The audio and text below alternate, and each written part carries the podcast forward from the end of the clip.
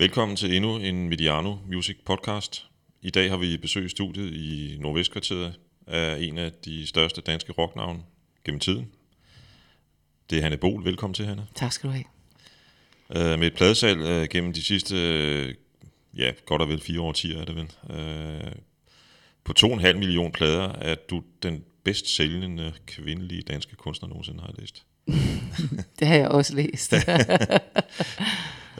det er stort. Øhm, optræder stadig, tror jeg nok, og har i hvert fald optrådt en del også i udlandet. Ja, øh, det gør jeg. Altså især i Norge. Altså jeg har, jeg har øh, optrådt i andre lande og gør det stadigvæk også, men øh, Norge er mit andet, mit andet, andet store turnéland. Er det hele Norge? Ja, jeg. ja, det er det. Altså, ja. Som regel så har jeg sådan nogle turnéer, der er sådan, altså Norge er jo et kæmpe land at rejse i. Så, så som regel er det planlagt sådan, at, øh, at jeg har en periode, hvor jeg spiller helt op i nord, og så næste gang, så spiller jeg måske ude på Vestlandet, og så spiller jeg næsten, hver gang jeg er i Norge, så spiller jeg lidt rundt omkring Oslo, fordi der ligger en frygtelig bunke koncertsal rundt omkring Oslo, sådan med en time til halvanden og køre bil. Så det er virkelig øh, ret smart at have jobs ja, dernede. Fedt. Ja. Hvis det er det, de bruger deres oliepenge på, så... Ja, altså man må, man må rose dem for, at de har jo i den grad sørget for at få koncertsal ud i hele Norge. Og det, der, det nyder jeg jo godt af. Ja, klart. Og det er jo nogle gange nogle koncertsal, der ligger ude på, på øh, langs Tønskeds mark, hvor man tænker, nu har jeg kørt en hel dag, og jeg har ikke set et hus. Så kommer man til en bygd, så har de en koncertsal. Fantastisk. Og det er jo ret utroligt. Ja. ja. Hanne er netop stoppet for nylig, så vidt jeg har forstået, i dit job som professor og prorektor ved Musikkonservatoriet. Mm. Ja. Øh, og det handler om at hellige sig musikken. Ja, altså det handler om to ting. Den ene ting var, at jeg havde, øh, da, da jeg sagde ja tak til, eller da jeg fik den stilling, så var det en overmålsstilling på fem år, og så sagde jeg ja til at forlænge den til otte år, men jeg vidste, at jeg havde en bagkant. Jeg havde, jeg havde lige fra starten tænkt to ting. Den ene ting var, at øh, jeg øh, gerne vil tilbage til mit gamle liv igen. Jeg vil, øh, og en anden ting er, at jeg har en dyb overbevisning om, at når man underviser på en kunstnerisk dynamisk institution, så skal man ikke sidde fast der for længe. Fordi øh, jeg tror ikke, man gavner de studerende på den lange bane, hvis man kommer til at hænge for længe fast. Det kan gå ud over dynamikken måske? Det kan det. Altså det, og det jeg ved jo selv, hvor, hvor altså jeg, var på, altså jeg var altid på arbejde, og, og det var super skønt. Jeg elskede at være der, men der var der også en eller anden fornemmelse af en gang med, med det her kan man godt, det kan man godt løbe sur i, og, og, og blive træt simpelthen, og måske glemme at følge med, og være, være dynamisk, og, og, øh, og, og, og, hvad skal man sige, nyde at have med de studerende at gøre. Og når den dag oprændte, så vil jeg gerne være væk. Så det nåede ikke at opbrænde for mig. Så otte år, det var det, jeg, jeg klarede. og nu har du så blandt andet haft tid til at indspille et album med titlen Between Dark and Daylight, mm. øh, som vist nok er den første plade, som du selv har været med til at skrive nummer til i en del år efterhånden. Jo, altså jeg har først skrevet med på mine plader, men ja, det, det her er nok den mest massive, sådan, øh, altså der er jo ikke en sang på den her, som jeg ikke har fingrene i øh, skriveprocessen af. Og det er nyt. Det tror jeg faktisk ikke helt er sket før. Nej, okay. Ja. Ifølge den pressemeddelelse, jeg har læst, så ser du tilbage på dine øh, klassiske udgivelser, dog uden at forsøge at genopleve svunden storhed, står der. øhm, og øh, jeg kunne egentlig godt tænke mig, det plejer vi at gøre i vores podcast, lige at slå et sving tilbage til, da det begyndte. Ja, selvfølgelig. Øhm, og det var, når vi snakker plader, hvis de Blast. Jeg mener, Blast er det første, du har udkommet på. Ja, det tror jeg faktisk, du har ret i, ja. Ja. Og øh, det eneste Blast-nummer, jeg kunne finde på Spotify, i den oprindelige opstilling, det er en live-version af With a Little Help from My Friends ja. Fra Montmartre. Mm-hmm. Øhm, det er ikke Hanne, men Tina Schäfer i ja. den vokale form. Men jeg er der. Men du er der, og vi kan tydeligt høre dig på koret.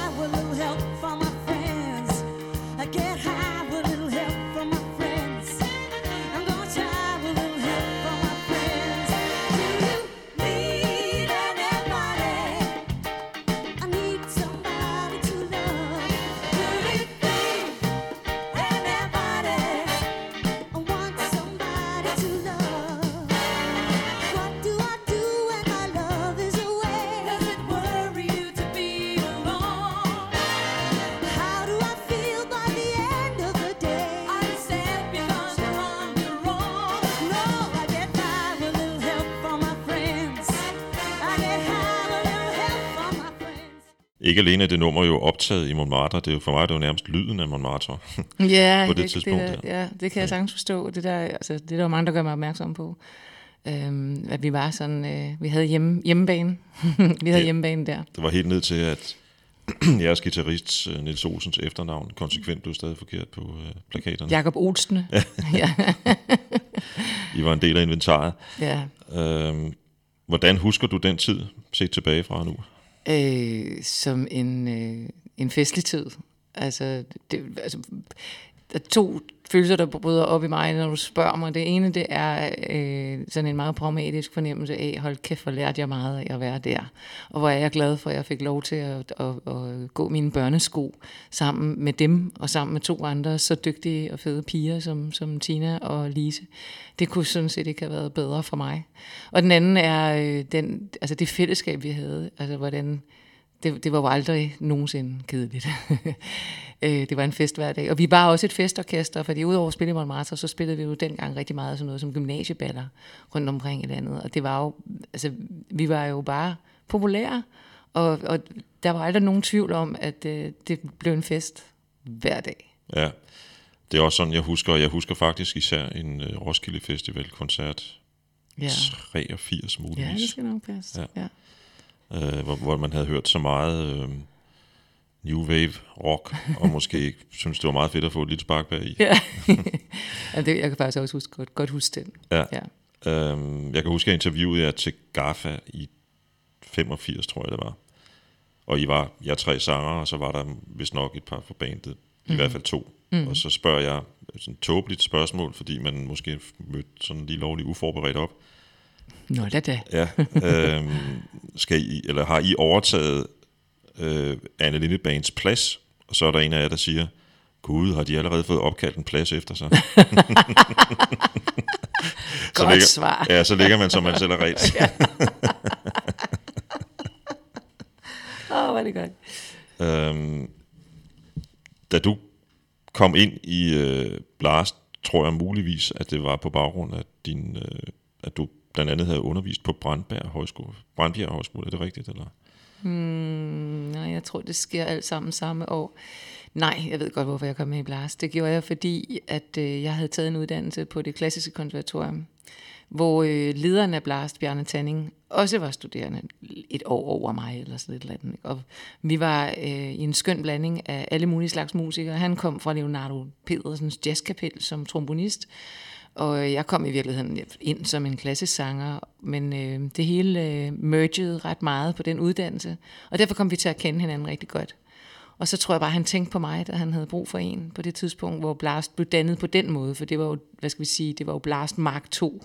Der havde været et Blast med Roy Richards og Tammo Sarnes og Mona Larsen og sådan nogle før os.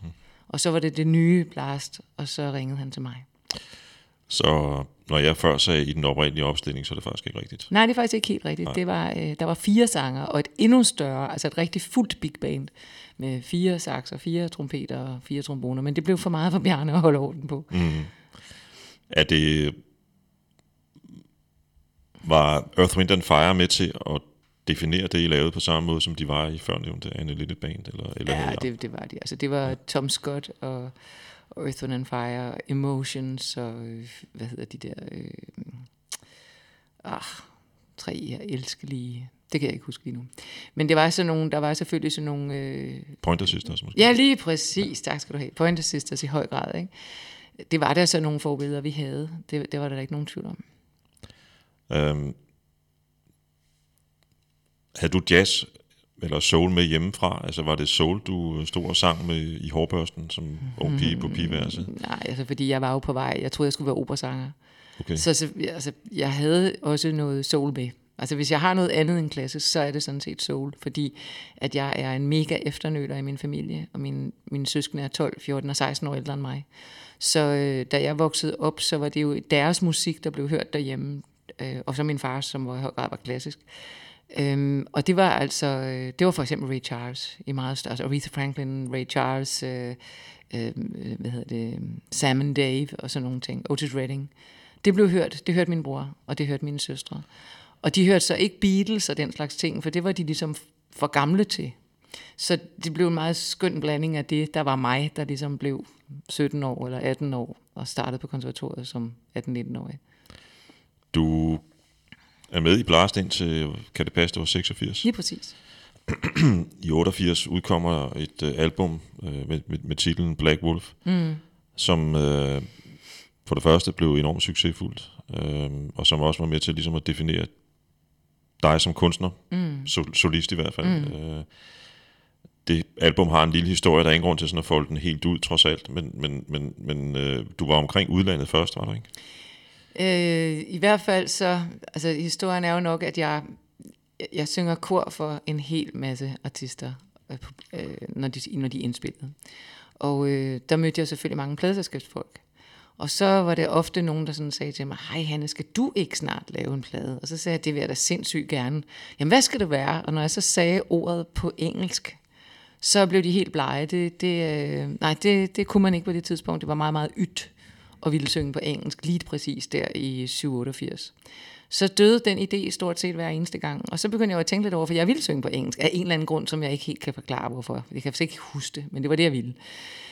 Øhm, og så, så da jeg begynder at arbejde aktivt på at få skrevet nogle sange og kommer i gang med at få dem, få dem produceret hjemme på en firespors båndoptager, så, øh, så, så er jeg blevet sådan lidt, øh, lidt, lidt, lidt lækkerbitter. Fordi det jeg vidste synes, jeg ikke, der var noget, der hedder. Jo, der er lækkerbitter, det er der også noget, der hedder. Det var i hvert fald, hvad jeg var. Ja. Som simpelthen var, så kan det også være lige meget. Så må jeg jo prøve at se, om jeg kan få det solgt et sted, hvor man taler engelsk i stedet for. Og så havde jeg så fundet nogle snørklede veje ind til en måde at få fat i øh, vibrafonisten Mike Manieri, som, øh, som en, jeg kendte, havde en lille idé om, godt kunne være interesseret i sådan en lave noget sammen med sådan en som mig. Så det var faktisk, jeg sad og lavede materiale, som jeg ville have sendt videre til Mike Manieri. Og der havde jeg nogle forbindelser, det skulle ske af. Og så af, af uansagelige årsager, så lander et, et kassettebånd så på øh, direktøren, eller en af direktørerne for Medley Records skrivebord, i sådan en lidt, ikke mig, der gør det, det er den person, som skal bringe det videre til Mike Manieri, der smider et kassettebånd på hans bord. Og så når jeg aldrig så langt, for så bliver jeg ringet op få dage efter. Ikke af den mand, men af hans meddirektør på Broen. Og øh, som så siger, øh, hej, det lyder sjovt. Har du lyst til at lave en plade? Mm. Øh, ja, jeg ved ikke rigtig, hvor meget jeg tror på det, så du, får, øh, du kan få al den tid i studiet, hvor der ikke er andre. I får ikke nogen teknikere. Nå. Så måtte vi simpelthen i gang med at køre den store pult selv søndag nat og den slags ting. Og vi, det var dig og... Morten Wulf. Morten Wulf. Ja, det var også der startede det. Ja. Øhm, og det kom jo til at gå rigtig godt. Jeg har læst, at man havde trykt stort set det mindste, man kunne trykke, nemlig 5.000. Tre. Tre, okay. De kunne trykke tre, de trykte 3.000. Ja, mm. og den har solgt over 100 jo. Ja, den har solgt godt over 100, ja. faktisk, ja. Øhm, jeg kunne godt tænke mig at spille en, øh, et, et, et af numrene, nemlig titelnummeret. Øh, vi kender flere numrene fra pladen betydeligt bedre. Mm. Men jeg kan faktisk rigtig godt lide det nummer. Øh, så, så inden vi øh, taler videre, så lad os høre lidt af det.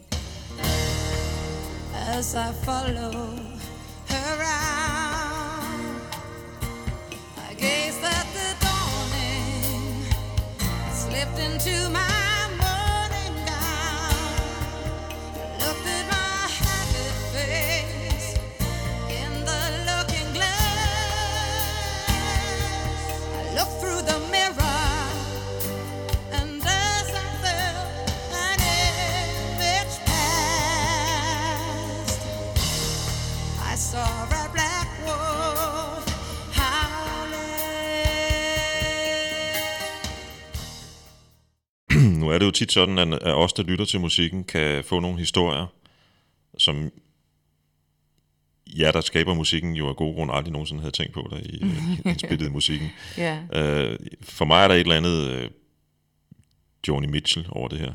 ja det kan jeg godt forstå. Egentlig. Øhm, og derved synes jeg måske også, den adskiller sig lidt fra i hvert fald den lyd, som du, kom, du var med til at definere med det her album, og som blev, der blev fuldt op på på Kind of Soul og så videre. Mm. Øhm, som var, ja, altså du fik jo også øh, titler som Soul-dronning og så videre på mm. det tidspunkt der. Mm. Øh, det var en, en, en, en, en, en meget soulfyldt lyd, og en, og en meget varm og stor lyd på mm. en eller anden måde. Ja. Øhm, men men, men hvad, hvad, hvad, hvad var egentlig din drøm på det tidspunkt med musikken der? Altså, jeg er, jo, jeg er jo 31, da den her udkommer. Så øh, jeg havde ikke særlig mange forventninger til det. Der var der ikke nogen, der havde hjulpet mig med at få de forventninger, fordi alle ligesom sagde, det er no-go, det du har gang i. Så jeg drømte egentlig ikke om så meget andet, end at få det, at få det på gaden, og få, ligesom få det færdigt. Og øhm, det blev jo en stor sådan eventyrstid, der kom efter, fordi som du siger, det blev trykt i 3000, kom ud en fredag, jeg var elevator, ele- elevatoren hed det jo, mm. øh, om fredag aften, og mandag morgen var den udsolgt. Og øh, Michael Rizzo, som var den ene direktør øh, i Medley Records, havde jo hele tiden meget åbenhjertet sagt til mig, at han ikke troede på det overhovedet. Så mandag morgen, så måtte han jo et eller andet sted øh, give sig og bestille nogle flere og tro på det. Øhm, så jeg kan egentlig ikke huske mine forventninger særlig meget. Jeg kan huske utrolig meget oplevelser af folk, der ringer til mig og siger, øh, øh, sidder du ned nu? Og så læste anmeldelser op for mig. Fordi jeg fik nogle helt vildt gode anmeldelser i alle de store aviser. Og det var måske det, jeg mindst af alt havde ventet, og måske heller ikke helt havde troet på. Øhm, det kan jeg tydeligt huske, den der fornemmelse af bare at blive væltet fuldstændig bagover og være sådan en overraskelse. Jeg kom på, på mange måder virkelig bagfra. Øhm, det kan jeg huske. der blev fuldt op med, øh, som jeg nævnte før, Kind of Soul. Øhm, øh, øh, hvad anden siger Kindred Spirit, hvad anden siger Kindred Spirit. Kindred Spirit, er det Kindred? Kindred Spirit, ja. ja. Øh, og, og som, som øh, alle sammen var meget succesfulde. Øh, på et tidspunkt bliver dit navn sådan en lille appendix til Anne Sane Lis. Og, og Hanne. Ja, nemlig, nemlig, og Hanne, ja. ja, det er rigtigt. det er det sådan set lidt stadigvæk, synes jeg. Jeg synes stadigvæk, der er sådan en tendens til at Ja. ja. tale om mig, og så i samme moment lige tage de tre med. Øhm, det er jo meget forståeligt. Vi var jo en magtfuld... Øh, Det må man sige, og, og endelig, som der jo også har været meget fokus på de sidste par år, endelig også øh, altså kvinder på, i forgrunden på musikscenen på det ja, tidspunkt. og det er, jo, det er jo... Altså, når jeg bliver spurgt i dag om den her øh, øh, meget aktuelle ting, om meget få kvinder, der bliver, der bliver hvad skal vi sige, featured på festivaler og koncerter i Danmark, og så, øh, så, så er det sgu meget bagvendt, fordi jeg, jeg mener ikke, at nogen af os, altså jeg kan i hvert fald ikke på nogen måde skrive under på, at jeg dengang nogensinde tænkte over, at jeg var kvinde og ikke mand. Altså jeg kan slet ikke huske, at det skulle være et problem. Og mange gange, så tror jeg faktisk, vi var kvinder i overvægt på de store festivaler. Så det tror jeg sagtens kunne ske, fordi samtidig med os, så var det jo øh, Tracy Chapman for eksempel, øh, der var kæmpestor, og hvad hed hende, Twisting My Sobriety. Altså der, var- der var mange meget, meget kendte, stærke kvinder.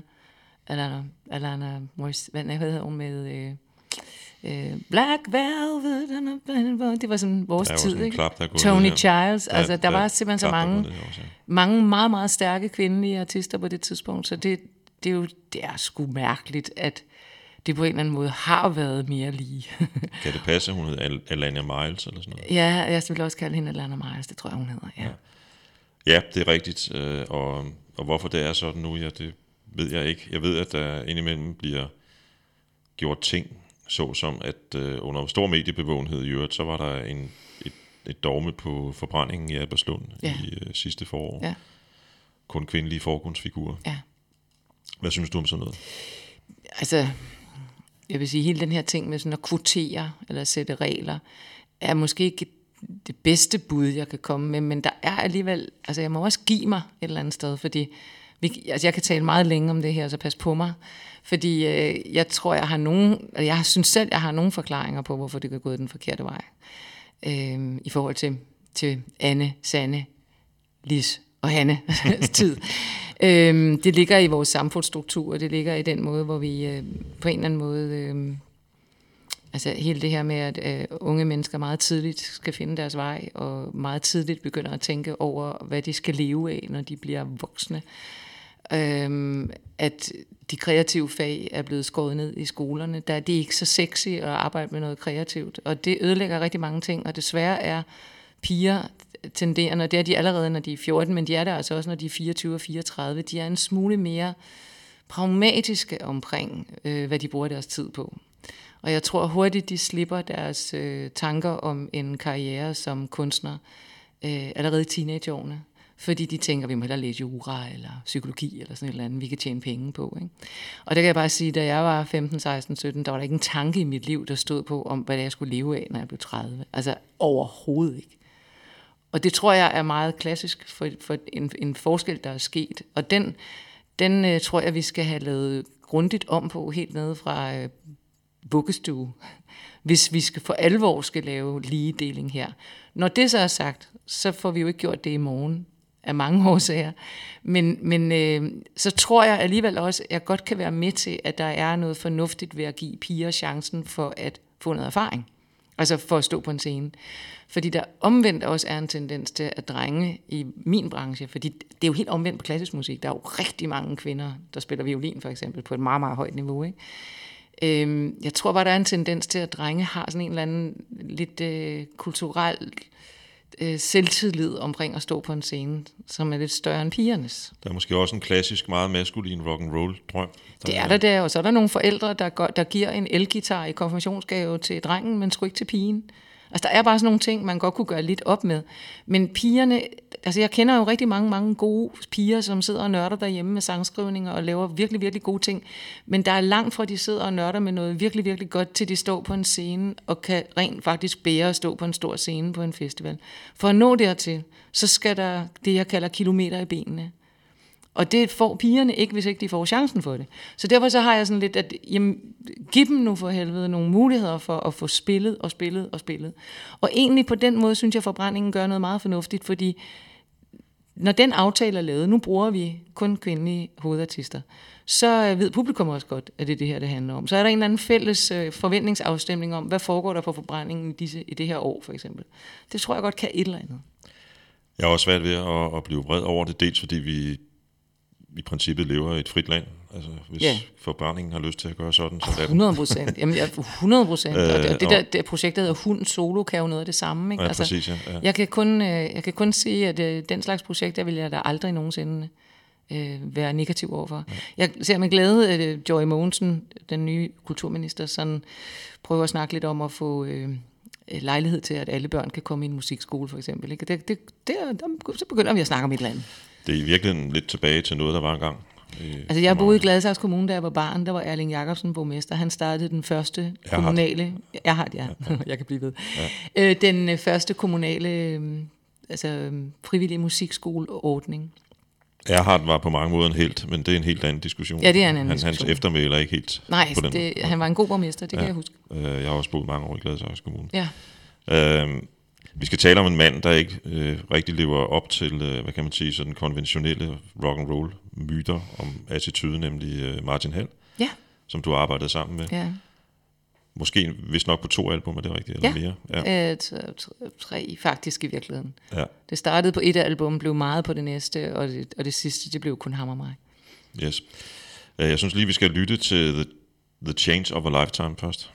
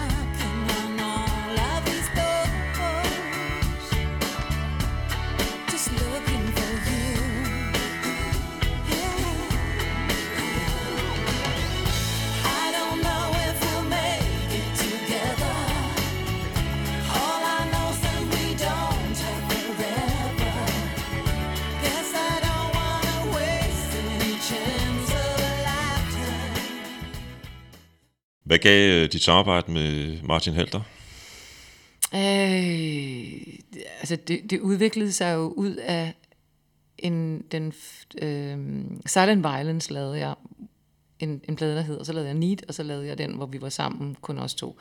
Og hvis I på Silent Violence, der kom han ind i mit liv, fordi han hjalp mig med at lave nogle tekster færdige, eller lave nogle tekster til den plade, nogle, noget musik, jeg havde skrevet. Og øh, mit, min fornemmelse af ham, da, da jeg først skulle samarbejde med ham, det var jo sådan lidt, jeg var lidt spændt på at møde ham. Jeg havde snakket med ham, men jeg havde ikke mødt ham, fordi jeg havde sådan en fornemmelse af en, en meget øh, eksotisk skabning, som øh, kunne være vanskelig at være sammen med. Og så må jeg sige, at det intet kunne være mere forkert, fordi det var et meget øh, tilgængeligt og humoristisk og kærligt menneske, jeg mødte. Og ud af det udviklede sig det her samarbejde så. Øh, men der var nogle ting ved, ved Martin, jeg godt kunne bruge. Jeg kunne godt bruge, at han var så... Han var meget... Øh, øh, han havde sine meninger mod, om, også om branchen, også om det at være artist. Altså, vi, vi grinte altid og lavede altid meget stas ud af, at han var jo langt mere diva i sin måde at være på, end jeg var. jeg var divaen. Han var virkelig god til at være den. Øhm, men der var alligevel et eller andet med det der, jeg synes, der var ret sjovt. Og så vil jeg sige, vi var jo to forskellige, vi var virkelig ikke lige børn der legede sammen. Vi, var, vi kom meget forskellige steder fra, og det har jeg altid været fascineret af, at arbejde med nogen, som, hvor man også skal lige skal have nogle håndgemæng, før at det kreative sådan begynder at spille for alvor. Og det synes jeg var en, en vidunderlig ting med, med Martin. Så han er en klog mand. Jeg synes jo, en af de fede ting ved det nummer, vi lige lyttede til, er, at, at, at du jo på den måde har formået at trække popdyret frem i Martin Hall. Ja, lige præcis. Ja. Altså, altså, det, det er jeg fuldstændig enig i. Og så gjorde han så noget andet ved mig, og det var, at han er ikke særlig meget til soulmusik.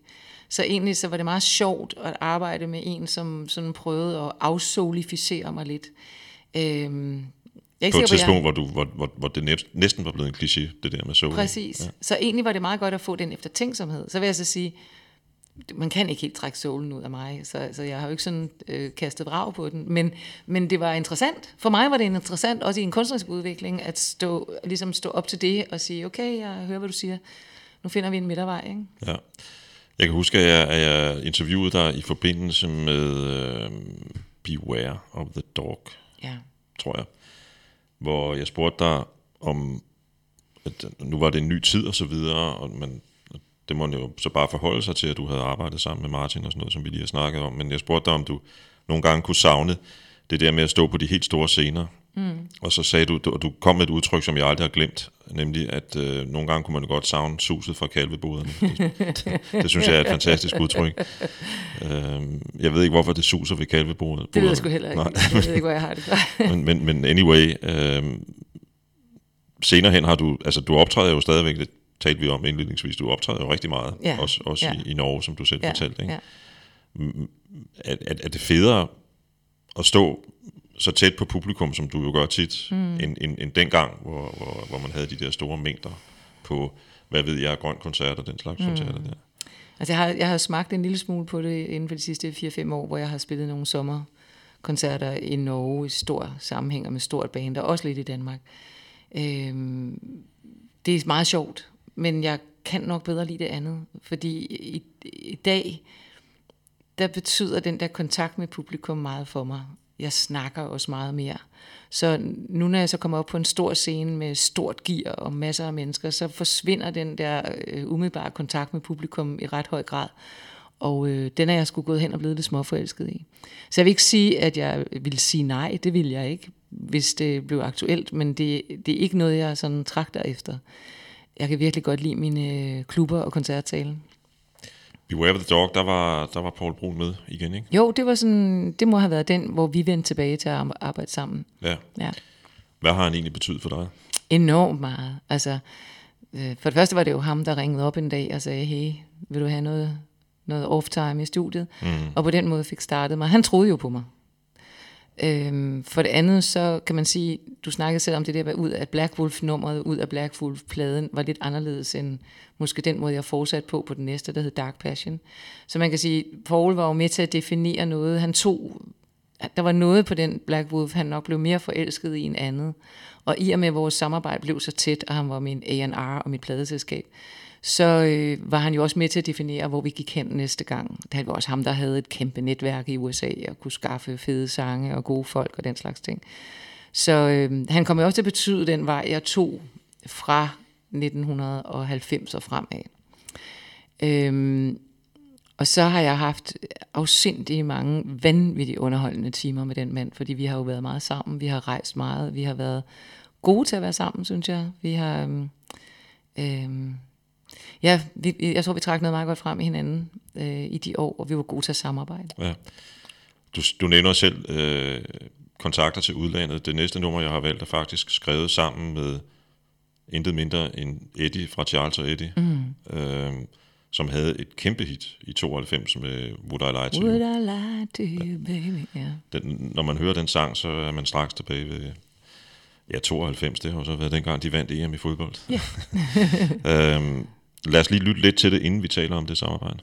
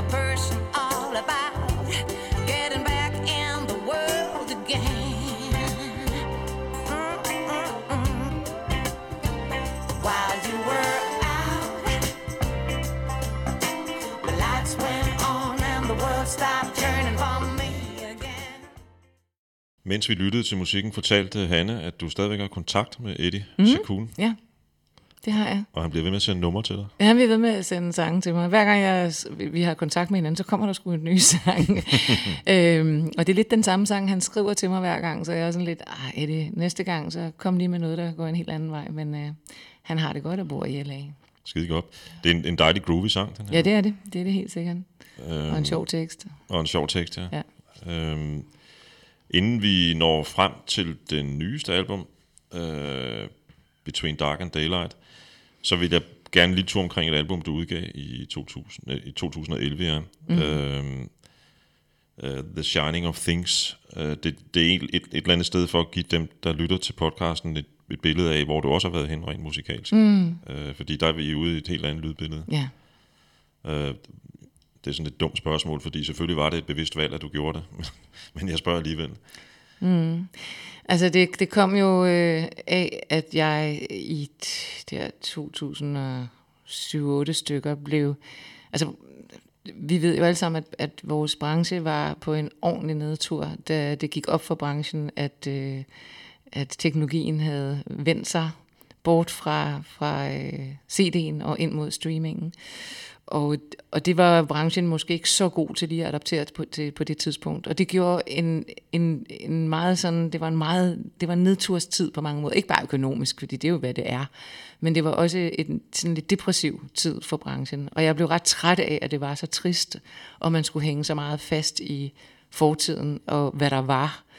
Og min tese var altid, skal vi ikke bare være super hammerne glade for, at vi var der, mens det var på total optur, for der, jeg var der med hele vejen, og det var da vidunderligt. Øhm, og så havde jeg jo spillet meget jazz, inden jeg lavede Black Wolf. Der, der, var jeg jo, øh, der brugte jeg et par år, hvor jeg spillede med Mads Vinding, Alex Riel og Jørgen Embo i en kvartet, som også indspillede en plade, og som havde stor succes på jazzscenen. Og jeg havde sådan en ting med, at når jeg blev ældre, så ville jeg synge jazz igen. Øh, fordi jeg tror, at jazz det er noget, der godt kan tåle at blive øh, sunget af af nogen, der ikke er alt for unge. Sådan har det jo vist sig at være, vil jeg sige. Ja, sådan er det i hvert fald tit. Og så vendte jeg tilbage til det på en plade, jeg lavede en du, et duo-projekt med pianisten Carsten Dahl. Og så, øh, og det var jo rigtig sjovt, da vi skulle ud og spille en masse koncerter, så blev Carsten meget, meget syg, og så kunne han ikke tage med mig ud. Så derfor så øh, var jeg nødt til at finde en anden i en fart, og fandt så en svensk pianist, der hedder Jacob Carlsen. Og ud af det samarbejde, hvor vi spillede en hulens koncerter sammen som duo, ham og mig, i Skandinavien, så øh, blev der selvfølgelig et ønske om, også fra hans side, om, skal vi ikke også lave et eller andet? Og så tænker jeg, okay, jeg giver det der jazzet en chance til, for jeg var i virkeligheden ikke særlig tilfreds med de år. Jeg synes, det var fint at lave musikken, men jeg synes, at jazzmiljøet er et svært miljø, fordi øh, jazzarrangører for eksempel, de er, altså, det er som om, de ikke, det er som om, der er en tendens til ikke at tage sig selv helt alvorligt i det miljø. Det er selvfølgelig strengt at sige, at jeg kan sikkert få nogle tæv for det, men jeg mener det. Jeg mener i forhold til det miljø, jeg ellers hører til i, så synes jeg ikke, jazzfolk tager sig selv alvorligt nok. De er skide gode musikere, og de laver fantastisk musik, men der er et eller andet med det professionelle i det. Som er, jeg var... er det ikke fordi, det er sådan lidt... Uh man er lidt håndsky over for det. Sådan. Jo, der, der var også en eller anden angst for uh, kommercialisme. Puha, kommercialisme, ja, ja. ja. Men der er også bare sådan en eller anden form for, øh, Nå, men nu skal I ud og spille, nu kommer I ud og spiller her på vores spillested. Altså, vi er kede af det, men i dag der virker venstre side af vores anlæg sgu ikke. Og så spiller man bare på det. Og, og jeg synes, det er fuldstændig hysterisk langt ude, set fra mit synspunkt. Men jeg kender rigtig mange jazzmusikere, der bare siger, nå, nå, nå, okay. Ikke? Altså. Og det er bare, jeg synes, det er noget svineri over for publikum, fordi de har sgu da krav på, at du kommer ud af to sider. Ikke? Altså, der er sådan et eller andet der, som, det har virkelig sat hårdt op, men det, det var bare noget, der gjorde mig en lille smule træt af den, den ting, for musikken elsker jeg. Og derudaf kom den plade her, Shining ja. of Things. Og øh, jeg ved jo, at du og din mand har et, øh, det er et hus ikke, i Napoli? Eller? Ja, syd for Napoli. Syd, syd for Napoli. Ja. Og jeg stussede, da jeg sad og forberedte mig over din duet med en italiensk sanger. Ja. Er det jeres tid dernede, der har lært ham at kende? Ja, helt sikkert. Altså, da vi, var i, da vi boede i Napoli, der, blev han, der kom han med en øh, plade, der er en ny udgivelse, som bankede løs øh, i Italien. Og det, det, der var interessant ved det, øh, som også gjorde, at jeg først fik øje på den, det er, at det er en decideret jazz. Det var en jazzudgivelse. Øh, som sådan set tog popcharts og det hele, og han blev kæmpe star spillede kæmpe scener hele den sommer der. Og jeg synes, han var, det var fantastisk at høre. Og så, øh, ja, så på et eller andet tidspunkt, jeg var ude at se ham flere gange, og så på et eller andet tidspunkt, da jeg selv skulle lave denne her, øh, som jo også var ophidset alle jazzet, så fik jeg kontakt til hans manager og spurgte, om han havde lyst til at lave en duet med mig, og det havde han. Så vi havde, altså han, vi lavede den her duet, den udkom på min plade, og den udkom faktisk også på en plade øh, i Italien med ham, og jeg spillede faktisk rigtig mange koncerter med ham i et år eller halvandet, hvor jeg deltog som gæstesolist, når han spillede. Fantastisk. Hans navn er Mario Biondi. Biondi ja. Skråstreg Rano. er han født, har jeg læst mig til. ja, det skal nok passe. øh, og, og, og jeres nummer, som vi skal høre nu, øh, i hvert fald noget af det, det er Ain't It Funny How Time Slips Away, ja. skrevet af Willie Nelson i Lige 1962. Ja.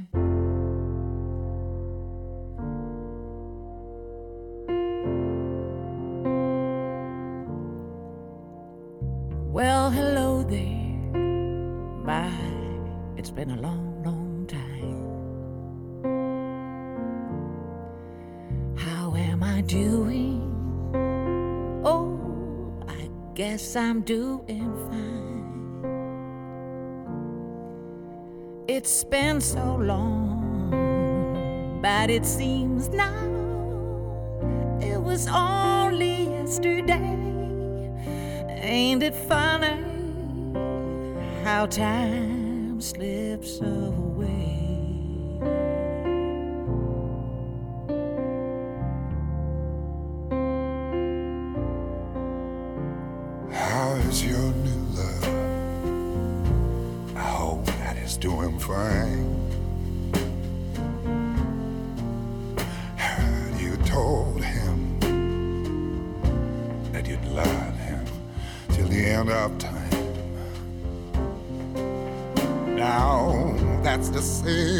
Thing that you told me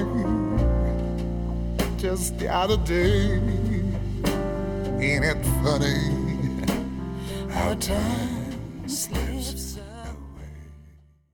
Der var, eller er, var rigtig meget luft på Marios vokal der. Ja.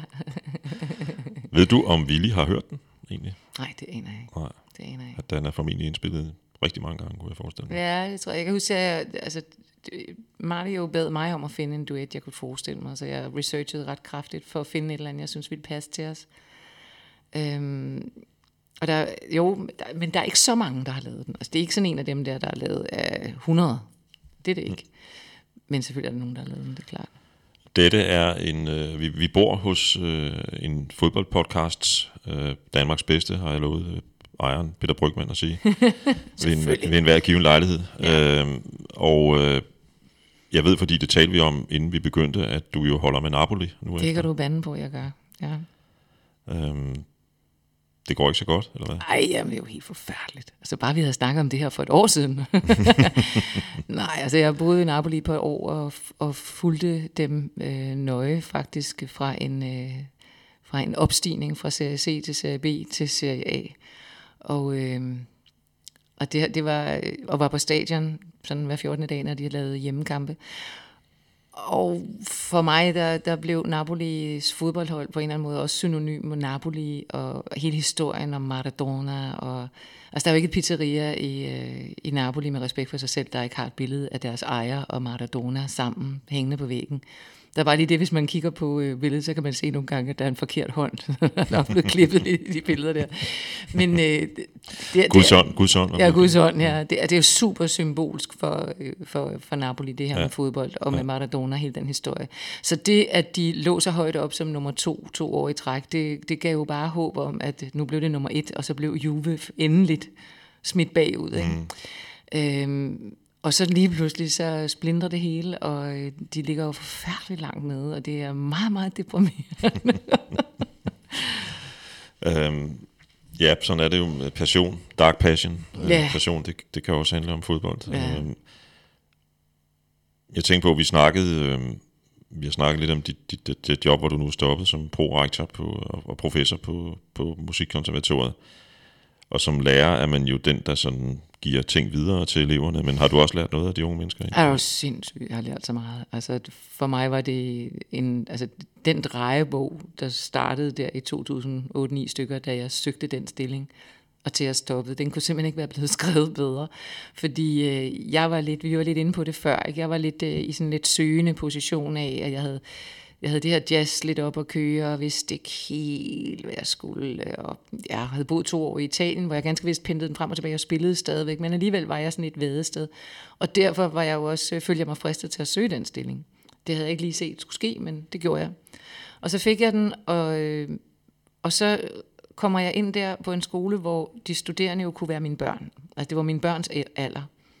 Og jeg tror godt, de vidste, kendte navnet Hanne Bol, men jeg tror mange af dem vidste ikke, hvad jeg stod for. Men øh, så jeg kunne ligesom ikke hævde mig på, at I er klar over, hvem jeg er.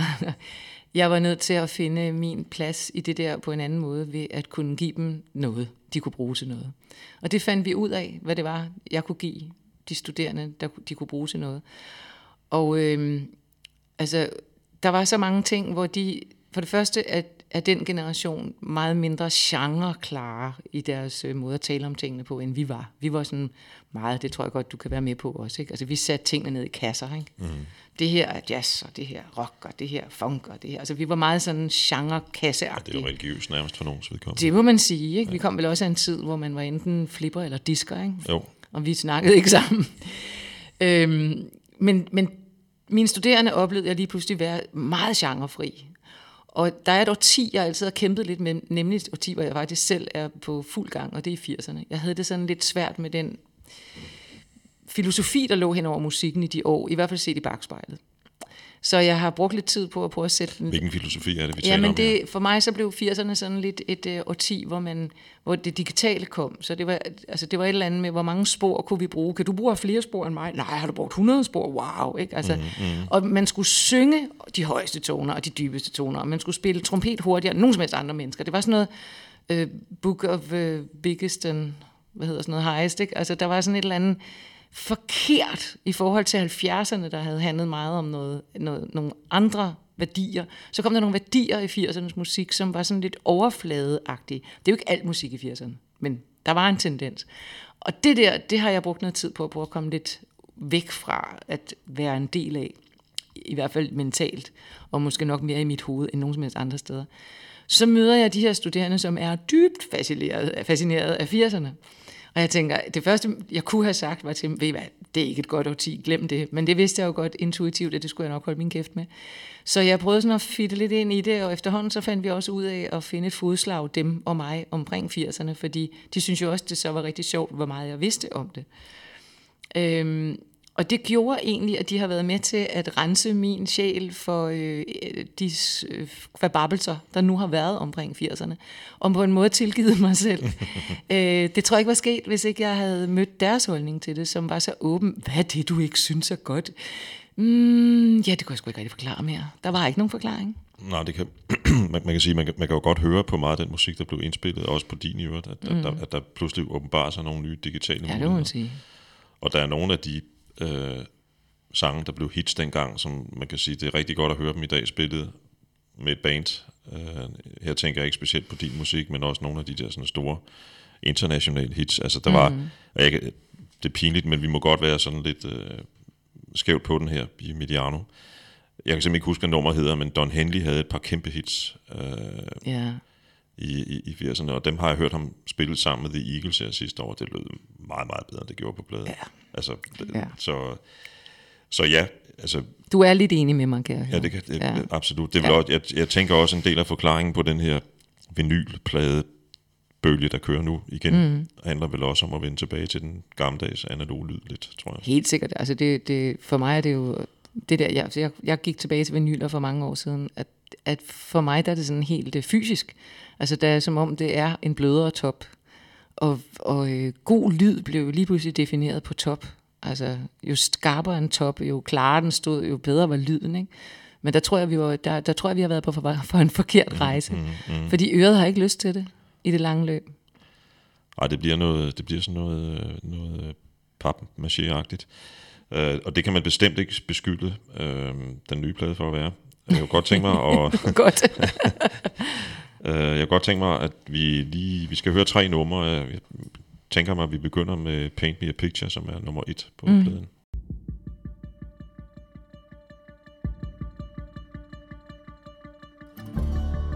Did I ever really know you? Tell me how we came to this. Now you say you want to start all over again. Oh, how I know the way this story goes. All you left me here was my broken heart. I thought your every word was real. Now the tables turn, the bridges are burned, and we're moving on. And now I know just how it feels. Paint me a picture of the girl with the secret smile. And draw me a drawing of the boy you are inside. I'd give you all the love that I withhold. I'd give you everything. You were never one for listening. Maybe your talk was too intense.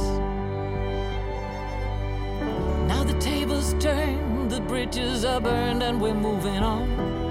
And now I know just how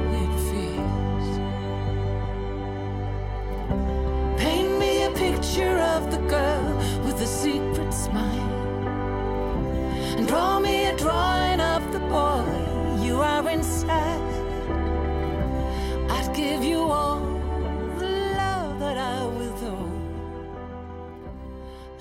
You everything. Uanvindelig smuk nummer, Hanne Bol. Tak skal du have. Øhm, og det gælder for det, som det gælder for resten af dit nye album, at du har i virkeligheden øh, forebygget mit spørgsmål lige før. Fordi det gælder for det her nummer, synes jeg, som for resten af albumet, som sagt, at, at det er heldigvis umuligt at putte ned i en eller anden bogs genremæssigt. Det er jeg da glad for, du siger. Øhm, hvordan er det opstået? Det er opstået ved øh, et, det er opstået ved, at jeg efter jeg var færdig som professor, begyndte at, øh, at fornemme, at nu kunne jeg godt... Øh, nu kunne jeg godt finde kreativiteten frem igen, fordi nu kunne det godt handle lidt om mig. Nu havde det handlet i otte år om at, at være med til at hjælpe andre. Og da den trang så kom for, at øh, nu var det tilbage til mig, så, øh, så blev det meget naturligt for mig at vende mig mod en af de guitarister, som jeg spiller med til daglig. Jeg spiller med to guitarister, Jens Runge og Jakob Funk. Og øh, Jakob Funk og jeg, vi havde sådan leget lidt med at lave noget nyt sammen.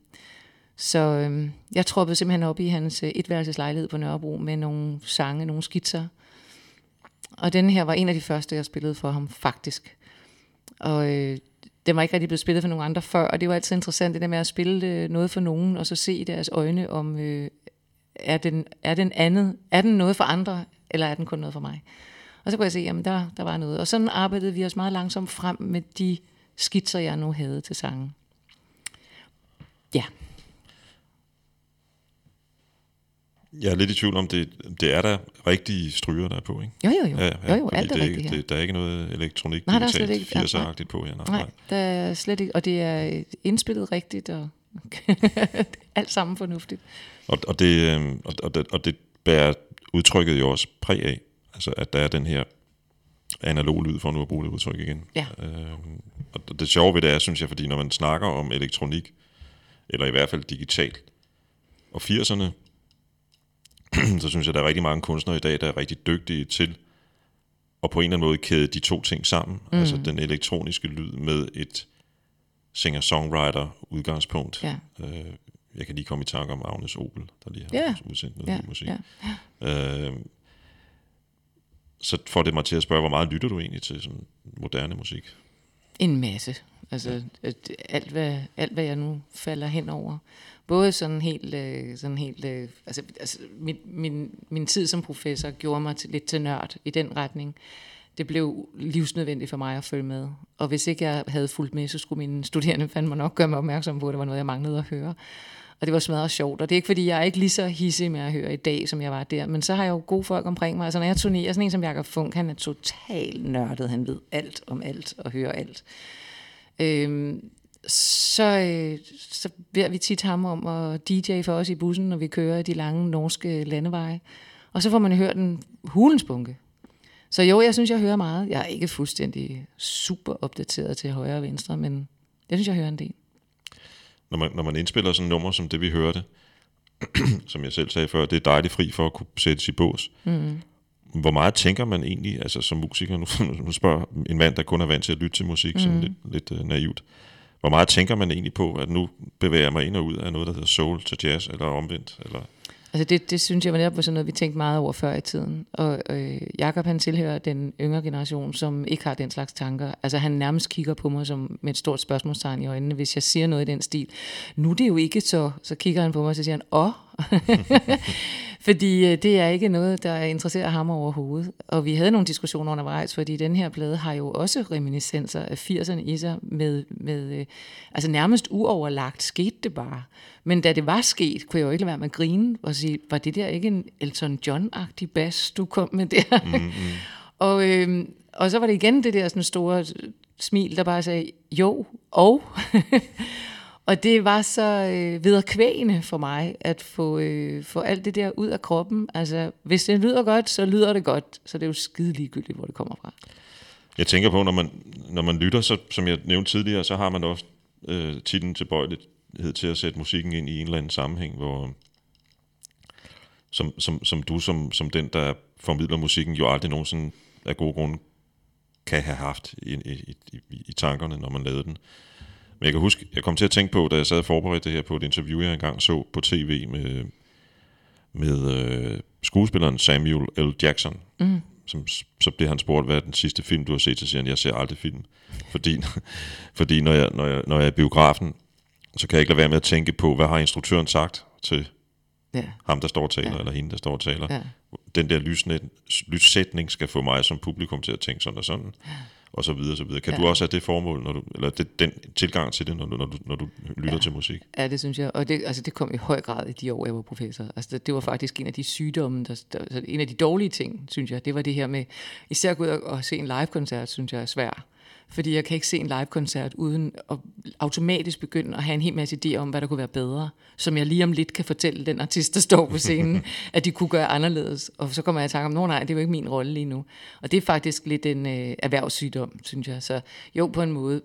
Men, men der er en masse musik, når jeg lytter til, til det, øh, altså uden at se det, som jeg bare køber 100% og glemmer at tænke så meget over. Men der er også et eller andet med, det, der er mange musikere, der har sådan, at radio, der kører i baggrunden, kan være en pest, for eksempel. For mig er det meget, meget svært. Min mand elsker at høre radio, ikke? Mm. Og jeg har det bare sådan, er det noget, du lytter på?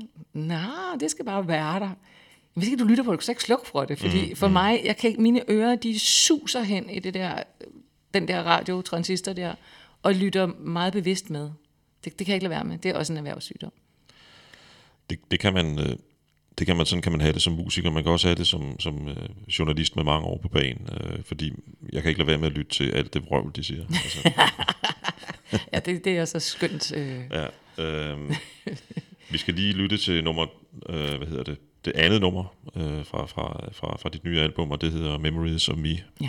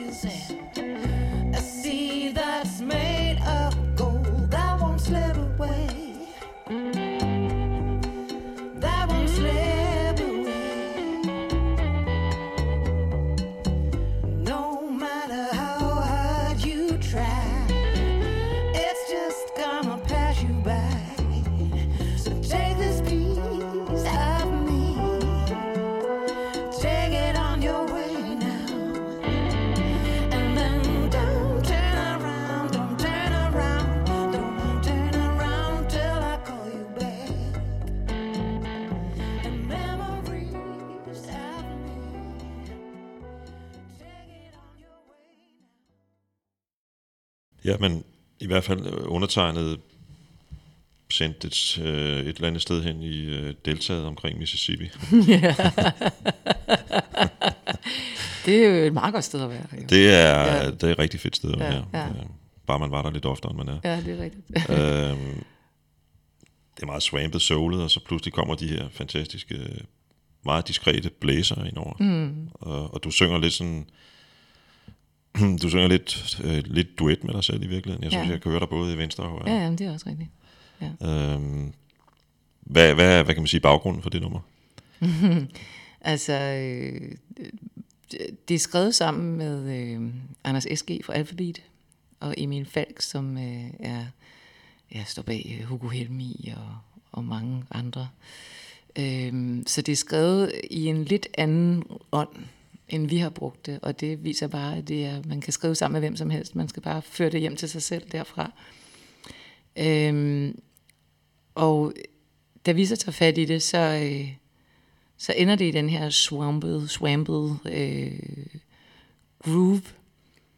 Og perk bliver en meget, percussion bliver en meget stærk del af det. Og da så øh, vi har besøg af blæser, så har vi egentlig ikke sat os så meget fast på, hvad, hvad de skal spille, fordi det er tre blæser, øh, Jakob og jeg kender rigtig, rigtig godt og har spillet rigtig meget med, så vi havde sådan meget, hvad, hvor, hvor er vi henne? Vi havde nogle temaer, de kunne lege med. Og lige pludselig skulle jeg bare høre jazzen komme bankende ind over et eller andet sted fra os. Og det, igen kunne man have sagt, nej tak, det vil jeg ikke. Jeg sagde bare, ja tak, det vil jeg gerne. Fordi jeg synes, det blev så meget mere interessant af, at de kom ind. Altså det flyttede sig igen et nyt sted hen. Øh, så i virkeligheden har jeg bare sagt ja tak til det, folk har budt ind på den sang. Og det gælder jo et hele, hele pladen, synes jeg, men Det her, det var virkelig et eksempel på øh, noget, der formede sig hen ad vejen på en ny måde. Jakobs øh, guitar solo, som former sig igennem hele sangen, mm. det var også bare sådan et take, han lavede hen over hele sangen, og så var, ja tak, det kan jeg godt lide.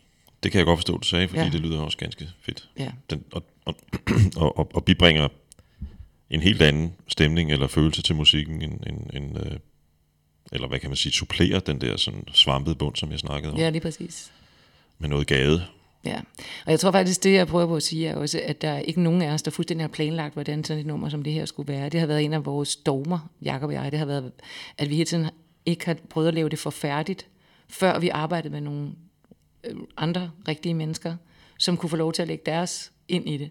Fordi på den måde, så bliver det lidt udefinerbart. Hvis vi nu havde været Jacob som en sådan øh, firkantet plan for, hvordan det skulle være, så var det blevet meget mere firkantet. Og så havde vi styret de her mennesker meget mere firkantet. Og det er det, jeg elsker ved det, det er, at det på en eller anden måde spiller alt sammen folks egen gode musikere, som jeg elsker og holder af og stoler på, som kommer og lægger deres blod ind i det. Det synes jeg har været fantastisk. Din stemme lyder stort set øh, uforandret, synes jeg, i forhold til, til, til det der blasnummer, vi lagde ud med. Ikke fordi man, ja, man kan selvfølgelig tydeligt høre, at du står der i koret mm. og synger, men, mm. men, men alligevel. Har du gjort noget særligt for at passe på den, om man så må sige? Altså jeg tror, jeg gør ikke så meget i dag for at passe på den. Jo, hvis, hvis der er noget galt, så passer jeg på den selvfølgelig. Ikke? Men øh, jeg er jo des, jeg, jeg er rundet af to ting. Den ene er nok en rigtig god sådan medfødt fysik i forhold til at synge. Og den anden er, at jeg jo var så heldig at blive øh, trænet i mange år som en klassisk, som, som klassisk sanger. Det vil sige, at jeg har en grundteknik, som jeg har kunne bringe med ind i, og jeg har haft gode hvad skal vi sige, coaches, lærere, også undervejs en gang imellem til at hjælpe mig på plads, hvis der er et problem. Øhm, det gør, at jeg, er meget, jeg holder godt, altså jeg er holdbar, øhm, og føler sådan set, at jeg kan, hvad jeg vil stadigvæk med min stemme. Så det er egentlig ikke så bevidst. Jeg tror, bare mit fundament er blevet lagt rigtig godt mm. en gang i tidernes morgen. Ja. Vi skal til at runde af, men jeg kunne godt tænke mig at spørge, om du, øh, du kommer vel ud og optræder med det her? Ja, det gør jeg faktisk øh, i marts måned. Slutningen af marts, der spiller, der spiller jeg øh, fem koncerter i Danmark øh, hen over en uge, for at prøve at eksperimentere lidt med det her, at spille det her repertoire. Øh, og jeg er rigtig meget spændt på at gøre det, og hvordan det bliver, og, og hvordan publikum tager imod det. Så vi spiller to koncerter i Studie 2 i Koncerthuset, to koncerter i Aarhus Musikhus, og en koncert i Aalborg Musikkens Hus.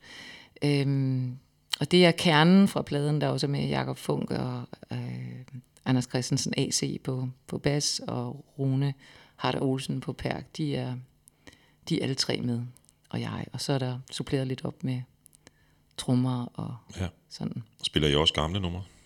Det kommer vi nok til. Altså, vi har jo øh, ikke helt mødtes endnu alle sammen, men øh, vi har da aftalt, Jakob og jeg, at vi skal nok have et par stykker med, som jo så selvfølgelig bliver formet i en eller anden form for øh, symbiose med det materiale, vi nu har. Men jeg tror, jeg vil gøre publikum ked af det, hvis jeg ikke lige hæver lidt af det gamle frem. Så det gør jeg da selvfølgelig.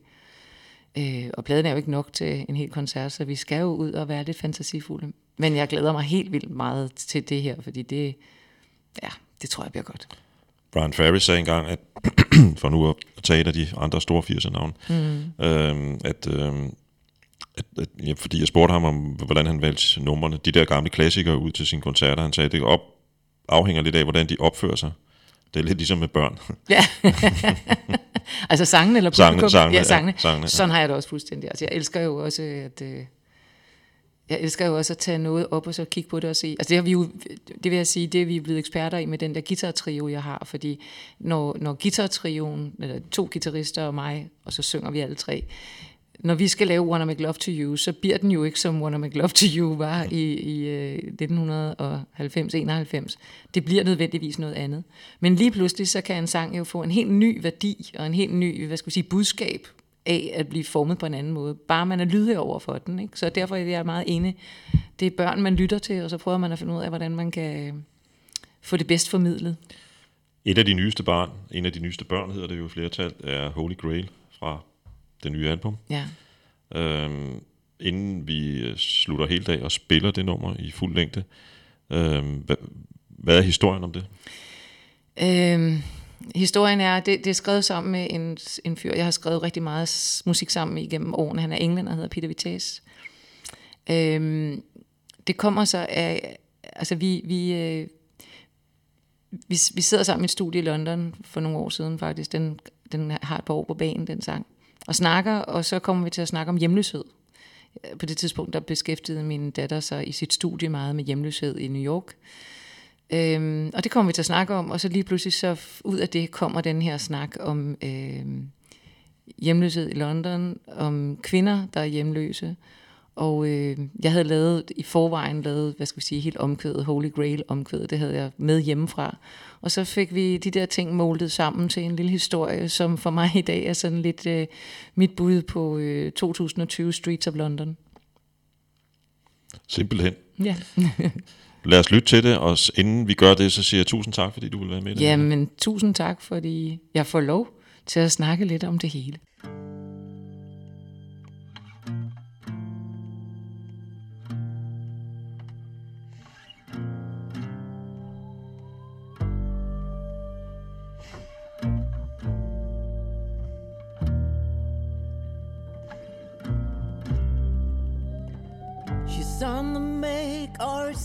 A grand plan. She's taking sides on the last stand. She finds her seen by the newspaper stand, and there's nothing there, but it's all at hand. Beneath the arches out of sight, in dark doorways, the broken light, there's a cold hard ground spend the night.